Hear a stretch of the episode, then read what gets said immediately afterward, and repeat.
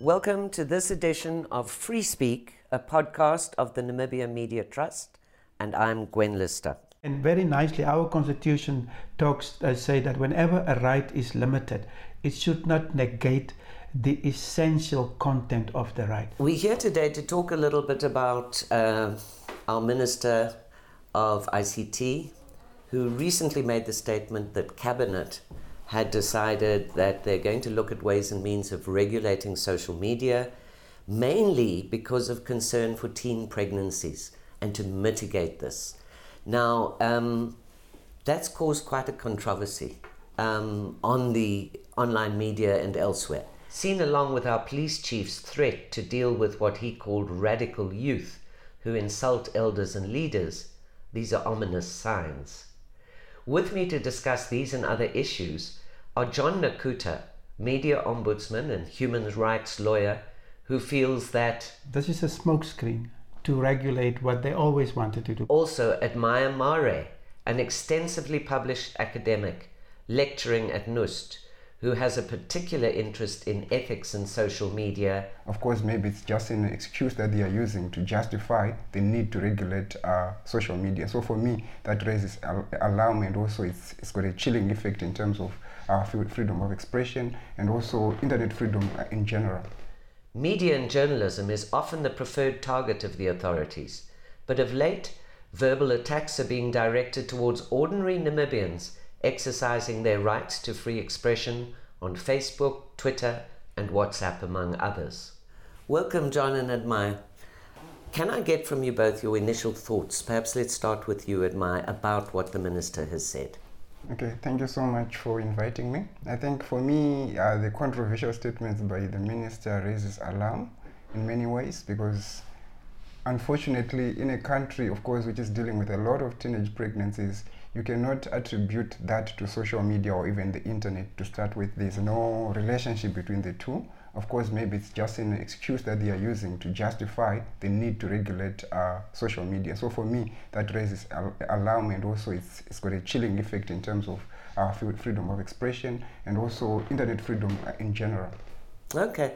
I think that's probably much the consensus. John, anything you'd like to add? Because it seems really strange that he'd use that example. You'd think they might have come up with hate speech or disinformation. Yeah but to talk about teen yeah. pregnancies, yeah. your thoughts? My immediate thought was like, uh, this is a smokescreen to regulate what they always wanted to do because we know that the is it the SWAPO chief who uh, already last year or the year before already mentioned the concern about regulating the internet and especially the social media. And so this might just be a smokescreen using teenage pregnancy so as to do what they always wanted to do. Because if it's, if it's really about teenage pregnancy, we've got laws. Mm. For example, I'm thinking about there is the Combating of Immoral Practices Act yes. that says, for example, any person that is having a that conduct a sexual uh, act with a child between the ages of say 14 and 16 commit statutory rape. Mm-hmm. So there are legal provisions that can be used to address the issue of teenage pregnancy and not do what this actually there was this very nice sorry to take so long no. yesterday there was a very nice appropriate uh, editorial in the namibian sun it's like making the analogy of throwing the a baby away with the bathwater mm. it's like the internet is a good thing of course, it comes with all its ills in whatever the case may be. But let's address the issues uh, that must be addressed and not use um, some some disproportionate measures to try and address a, a, a problem that can be addressed in any other manner. Exactly. That would be my point. I'd also wondered at the time the minister made this statement, which was at a press conference, why uh, none of the journalists pre- present didn't ask him the question how or are you making this? Uh, give us examples of where this might have happened and how it might have happened. Yes, yeah. But I think, John, a very good point that there are existing laws exactly. that adequately deal with so many of these exactly. things, which is why these threats of regulation yeah, yeah. seem so gratuitous in many exactly. ways. Let's maybe also turn to our police chief, um, uh, Sebastian Ndeitunga. Mm-hmm. Um, who also recently lambasted uh, mm-hmm. the youth, mm-hmm. radical youth, I think he called them, um, and basically said that he will not tolerate the what he called the insult against uh, political leadership by the youth. And again, this leads into uh, the threats made by the minister. So it creates a bit of an ominous environment. There, I would uh, advise that the police chief and all those in authority should make it a point to read General Comment number 34, which has been issued by the Human Rights Commission of the UN. And if you allow me, I'll read from this. It says, uh, General Comment number 34. It says, the, the mere fact that form of expression are considered to be insulting to a public figure is not sufficient to justify the imposition of penalty. It goes further, all public figures, including those exercising the highest political authority, such as a head of state and government, are legitimately subject to criticism and political opinion. So the statement by the police chief and whatever is totally inconsistent with uh, international human rights law. It's like it's fair game. It's right. like right. you you ex- I mean you occupy this position. It, it comes with the territory. Exactly. So elected elected officials really exactly. um, should should grow thicker skins yes. uh, in some ways. Admire any thoughts from you on that? Yes, certainly. I would say they should be able to grow thicker skins, but also I would say that this idea of trying to bring the issue of respect, which is pretty much steeped in African culture, and bring it in a, in a democracy raises a lot of challenges for us because at the end of the day we are we, are, we increasingly push for this patriarchal view of things which which really doesn't augur well again with the society that we want to to, to, to, to, to, to build so i think the, the issue that has been raised really about teen pregnancy that we've just been talking about, and now they're talking about respect for elders or respect for political. These are all flimsy excuses, in essentially about a desire to rein in on people on social media, which is unfortunate. But we have seen it in other countries that flimsy excuses are always used to justify yes, exactly. disproportionate uh, um, mechanisms by the state. Exactly, and it often has the reverse effect, doesn't it? I mean you saw immediately once these statements and comments had been made that the internet or social media yeah. goes crazy with the youth mm. then really hitting back. Yeah. Um, and as John mentioned earlier, again, political criticism of our leadership should be accepted by all. It should be happening in a democracy. In actual yes. fact, they should be held to account. Yeah. But where that critique may go beyond, mm fair and reasonable criticism into defamation or exactly. anything, then we have the laws to exactly. deal with it, exactly. right? And to that, I would say again, international law is very clear. It's like um, in terms of the, I think it's Article 19, paragraph 3 of the International uh, Covenant on Civil and Political Rights. It lays down three a three step criteria in terms of whenever, of course, no right, including the right to freedom it's of expression, is absolute.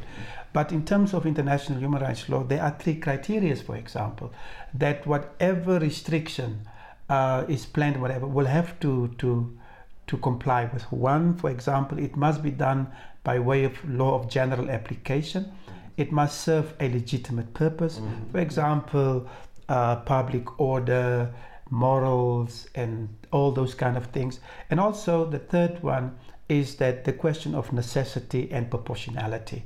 So that, and very nicely, our constitution talks, uh, say that whenever a right is limited, it should not negate the essential content of the right. So we wait for, for the parliament, the minister in this case, to come up and say, okay, this is how we want to restrict it, and we will evaluate it against this international standards and norms in terms of in speci- specifically uh, paragraph 3 of uh, the International Covenant on Civil and Political Rights. Exactly.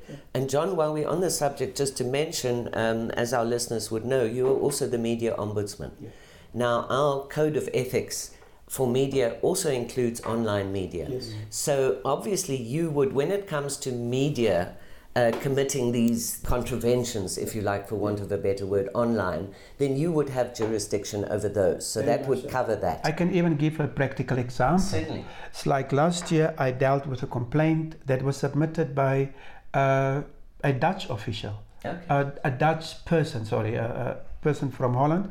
Um, the informante, which coincidentally is not a member of, of the informante, that is not a member of the EFN, uh, published a few years ago a story that is totally wrong that this person is sought by uh, Interpol and whatever.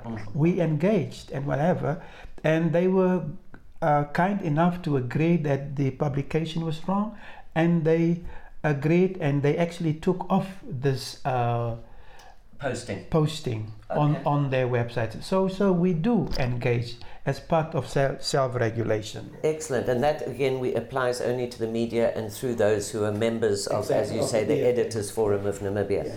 Um, admire. Um, one of the things is that obviously regulation. It's a bit of a scary word to me personally, but it's certainly happening around the world, and not only in Africa, but further afield, where various governments are looking at ways and means of how to regulate, uh, particularly social media, especially when it it comes to what is called disinformation, but also acts of terror and so on.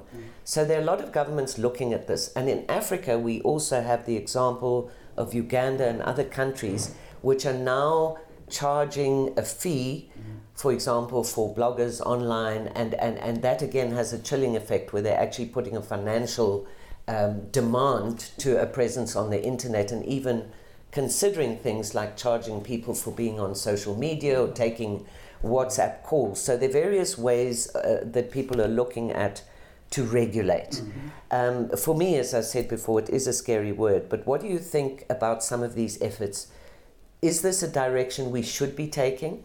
I mean, some people may say, well, look, it's fine. I was, I was a bit, can I say, taken aback by a recent uh, Afrobarometer survey, which has only just been released, which claimed that nearly 50% or over 50% of Namibians are in fact in favor of regulation of social media, a fact I found very hard to, to believe. What are your thoughts around this regulation that's happening in other parts of the world? And that's what our minister may say, well, there's nothing wrong, other governments are doing it. Uh, I think the issue of saying regulation, regulation, whenever it's mentioned, it's always this, good, this negative connotation that comes with it. Obviously, we should be very wary about using it. But I would say that uh, if you look at what has happened, for example, in Uganda, Tanzania, where you've talked about, where you put a financial uh, burden on people so that they can not be able to access social media or internet. I think that has been happening quite, quite, quite, quite, quite, often. For example, if you look at what happens in DRC, internet is very expensive. It's not just because they, they, they can't make it cheaper, but I think it's a, it's a strategy that the government has decided is going to, to work for them so that people cannot go online and then critique or even speak truth to power. So already these financial mechanisms where you are, make sure that it's very expensive, we've seen that happen in, in Africa as a, as a way of regulating the social media and also the internet. But we've also seen internet which is also another form, again, of also regulating when, you know, for example, during elections or during a strike or, you know, a, a protest where you see government literally ordering all telecommunication operators to close down uh, the internet or even temporarily close down the internet or social media. So I don't really understand the, the, the, the, the, op- the, the, the, option that the minister wants to take for Namibia. Whether they want to do the, these periodic internet shutdowns or they want to have a financial uh, burden on, on, on, on citizens or they want to actually you know, have intermediary, what they would call intermediary liability on telecommunication operators to say, when we tell you to do this, you must do that. You must Exactly. comply. If you don't comply, then your license is really, you know, you- you are up for grabs. So we, we, it's still easy right now to understand really how the minister wants to go about doing this. But however they want to do it, I don't think that's the route that the country needs to take. If we still want to be considered a country that promotes democracy and also freedom of expression, that's not the route to take. I think once we take that, it's the wrong turn for me. Exactly. And let's not forget that we are still number one in the Reporters Sans Frontier rankings in terms of uh, freedom of speech and media freedoms, most particularly. But I think it's fair also to say that the minister, when he held that press conference, did say that the intention was not to restrict free speech. Um, but again, um, one would guess it's, it's simply to curb what he claims is malicious content. I recently saw an example of a young woman online who really tweeted, uh, I mean, sorry, she put a video out of a very tribalistic uh, statement, um, which uh, finally she, she was in the uniform at the place in which she worked and she lost her job. So, in some ways, I want to say that sometimes the, the, the internet or the social media, there's a natural attrition on those kind of people who go way out of the bounds and really uh, say gratuitous things. But again, uh, the minister doesn't intend to re- restrict uh, speech, free speech, but that's obviously what would happen. Yes. Because how do you go after uh, malicious content and incitement to teen pregnancy, as I say, nobody's proved their case on that without eroding free speech and putting a chill effect um, on that. Most recently, also, you will have noticed that um, several ministers went online when the Fishrot scandal, corruption scandal erupted to say they condemned corruption and those responsible. And the president really took issue with them very strongly. Yeah um, in terms of this. So I think that again has created a bit of a fear yes, exactly. on the part of our leadership and our ministries and everybody else who should be out there online. Mm-hmm. Um, pursuing their mandate, and in the case of Ministry of Child Welfare, actually trying to promote or to encourage children, especially the girl child, not to get involved in, in sexual relationships, so as I say, but unfortunately they all hold back then. Um, and so that's another, if I think of it, a, a, threat almost to, to free speech online. Any thoughts around that, John? I, I certainly agree. And you, you remind me of the kind of things that the Special Rapporteur for the African Commission on Freedom of Expression last year when he visited the country Absolutely. on invitation on on yourselves and, and Zoe and all the other people, he stressed the notion of, of self censorship. Mm-hmm. It's like in whatever field, it's like freedom of expression is broad enough to embrace uh, opinions that are even seen as uh, what is it?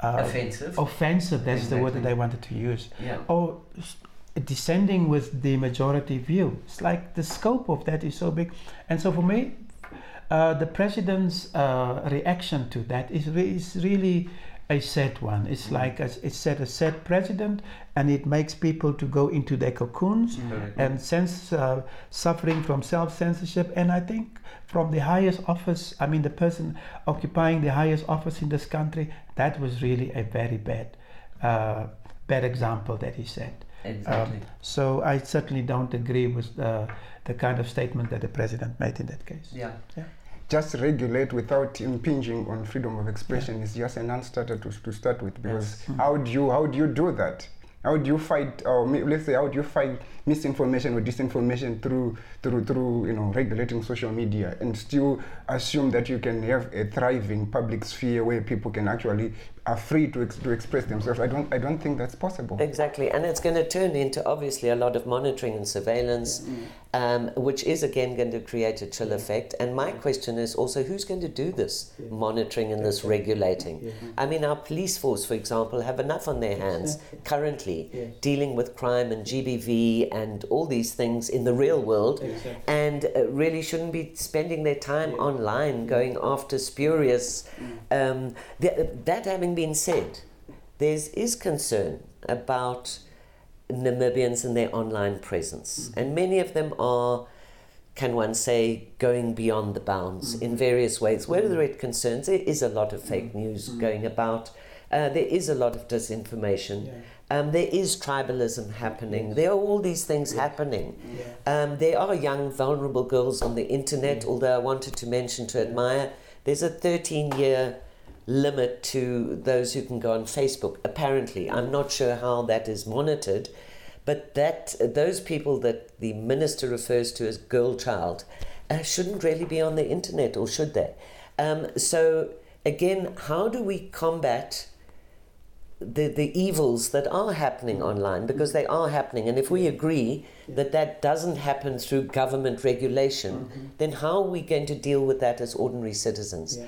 In fact, uh, international human rights law provides for prohibited uh, expressions. Uh, and there are four, for example. Uh, child pornography Correct. is totally illegal. Uh, incitement to commit genocide is totally illegal. Advocacy for national, racial, and religious hatred um, that constitute incitement to discriminate, hostility, or even violence is prohibited under international human rights law and an incitement of um, of terrorism.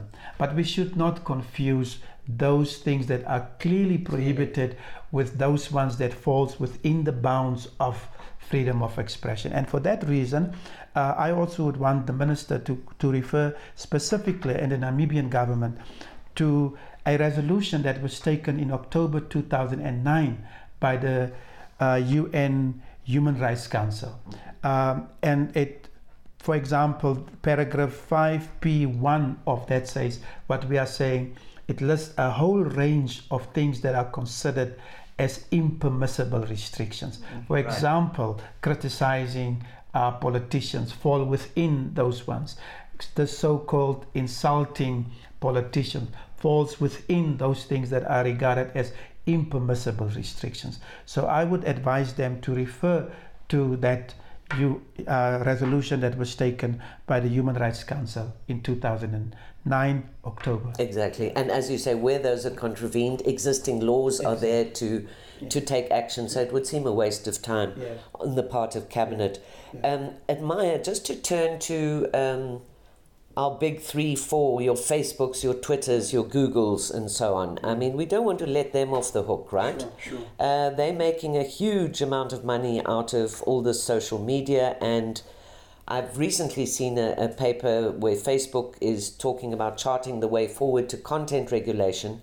And the quote there that, that caught my eye was the development of regulatory mechanisms should involve not just lawmakers, private companies, and civil society, but also those who use online platforms. Mm.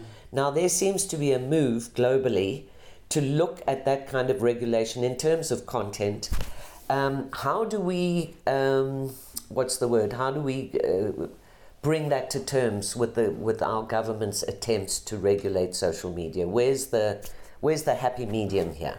I think what has been happening ever since the Facebook scandal, which of course we know the Cambridge right. Analytica and all these other issues that uh, are related to it, we've realized that you know all of a sudden these platform companies have realized that for them to remain, you know, pushing for self-regulation, it's really becoming very difficult. Right. You know, especially in Europe where they have come up with the regulations around, you know, you know, data protection, especially, it, it has become very difficult. But one thing that I've also seen, especially happening with Facebook, is that they have started what they call they are creating what they call an oversight, an oversight body made up of, you know, people that are not even involved in the day-to-day running of Facebook so that they can moderate content and right. help them in terms of how do we talk about permissible and impermissible forms of speech online that is these are all ways to try and say how can we make sure that the pl- platform remain very healthy but at the same time as you have already pointed out, the issue of saying how do we know that a 13-year-old girl or boy is the one who is actually, you know, logging in or logging out? It's exactly. very difficult. It's very difficult exactly. because you know I can I can always fake this this the, the, the number of years that I have because I have access to the internet.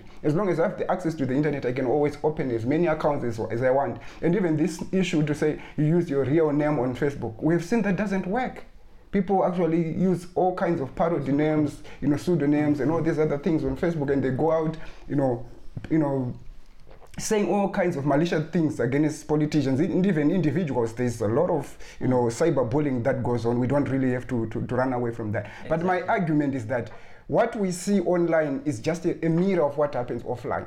So ultimately, we should deal with what is what, what, what these issues offline 1st mm-hmm. so that when we go online, we can be able to do just like teen pregnancy. You cannot deal with teen pregnancies online, but you can't deal with it offline. Exactly. It doesn't make sense. And sometimes, I mean, social media or the internet is a mirror of our own societies, yes. isn't it? Yes. And uh, uh, you know, we I think everybody agrees that generally we're going through a phase where we are morally pretty bankrupt and and those things need to be dealt with in the real world but at the same time those the facebooks the googles have a certain responsibility, Sure, right? sure, um, sure, in sure. terms of actually taking down uh, content that violates Exactly. those those points that John has just mentioned. Certainly. But then people will say, well, what, what, where do we stand here? We don't want government to regulate, but at the same time, do we really want these huge commercial entities to regulate us as well? Just just to chip in there Sure. again, the other issue that comes in. How do how do we expect a platform that has got over two billion to be able to to, to, to, to, to monitor almost like I don't know I don't know how many content they how many tons of content that they deal with. Obviously now that's why they are you know they actually outsourcing this to algorithms. They're outsourcing it to artificial intelligence Yes. and all these things because they just can't do it. The Yeah. the manpower to do that is Yeah. just and you know you cannot even be able to deal with. So I think there should be a mechanisms of how do we do that Right. online so that we can be able to have a healthy public sphere online. That's, Right. that's what I would. Maybe just as we as we start to conclude, um, John, just to say, I think we're getting somewhere with this, and that is to agree that when it comes to criminal acts, as have been defined uh, by what John has mentioned, we should act. Exactly. Whether it's us as individuals taking issue, whether it is the Googles and the Facebooks, uh, whether it is anybody in government who feels offended, let's act and let's get that sort of content off. Yeah. For the rest, Yeah. let it flow. Yes. Let the internet remain free, Exactly. remain accessible, because after all, that was the whole point of it, right? Back when the internet started, we all thought, wow, this is going to be really such a boost for democracy. Yeah. Now, people who've never had a voice before have got a voice online. And then, perhaps, just to come to the conclusion and wrap up, if we all say, and it seems the three of us are certainly in agreement about uh, uh, uh, regulation and certainly no to government regulation, what do we do to really enhance people's presence on the internet? There's no doubt, and I know I'm on Twitter, I'm not on Facebook, but there are times when people come after me so gratuitously that I'm very tempted to close my account. What do we do about the bullying and the and the disinformation and everything? How do we educate people going forward? Uh, John, can I get final thoughts from you and Yes. then admire? Yeah. Mine is to stress the, the idea of digital literacy.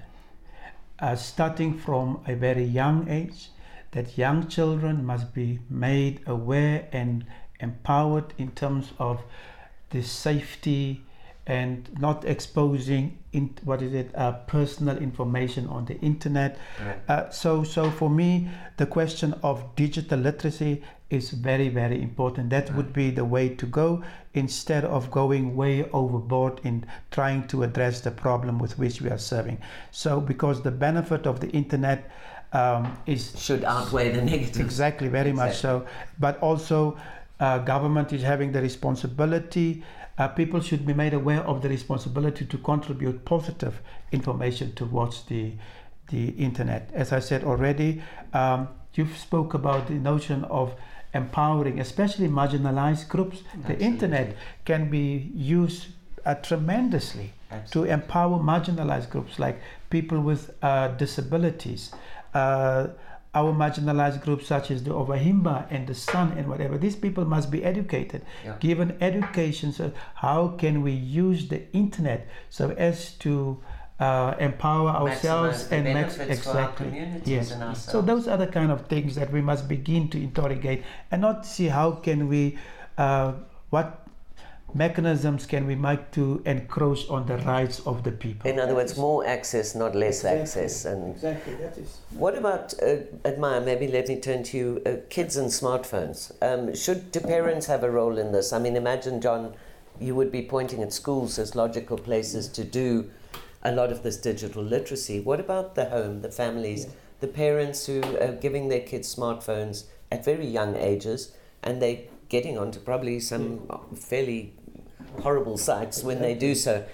What do you think about that? I think I think again the uh, the parents they have got a role to play in terms of you know you know educating their kids on digital literacy programs. For example, you just don't give somebody a right without also expecting the Responsibility. Yeah. So I think the responsibility part is the one that is really lacking in the home, and I think we need to emphasize more on that. But the other issue that I wanted to say is that especially platform companies they have a responsibility to make sure that those community reporting mechanisms that they have are actually you know being used accordingly so that when somebody bullies me i can be able to report or Yes. you know Or flag flag or even block or even flag them and say this person actually is not good to be on this space. Or what can you do to block them or to maybe Yeah. suspend them? I think those mechanisms should actually be made to work for the good of society. Otherwise those community reporting standards therefore don't make sense for us. Mm.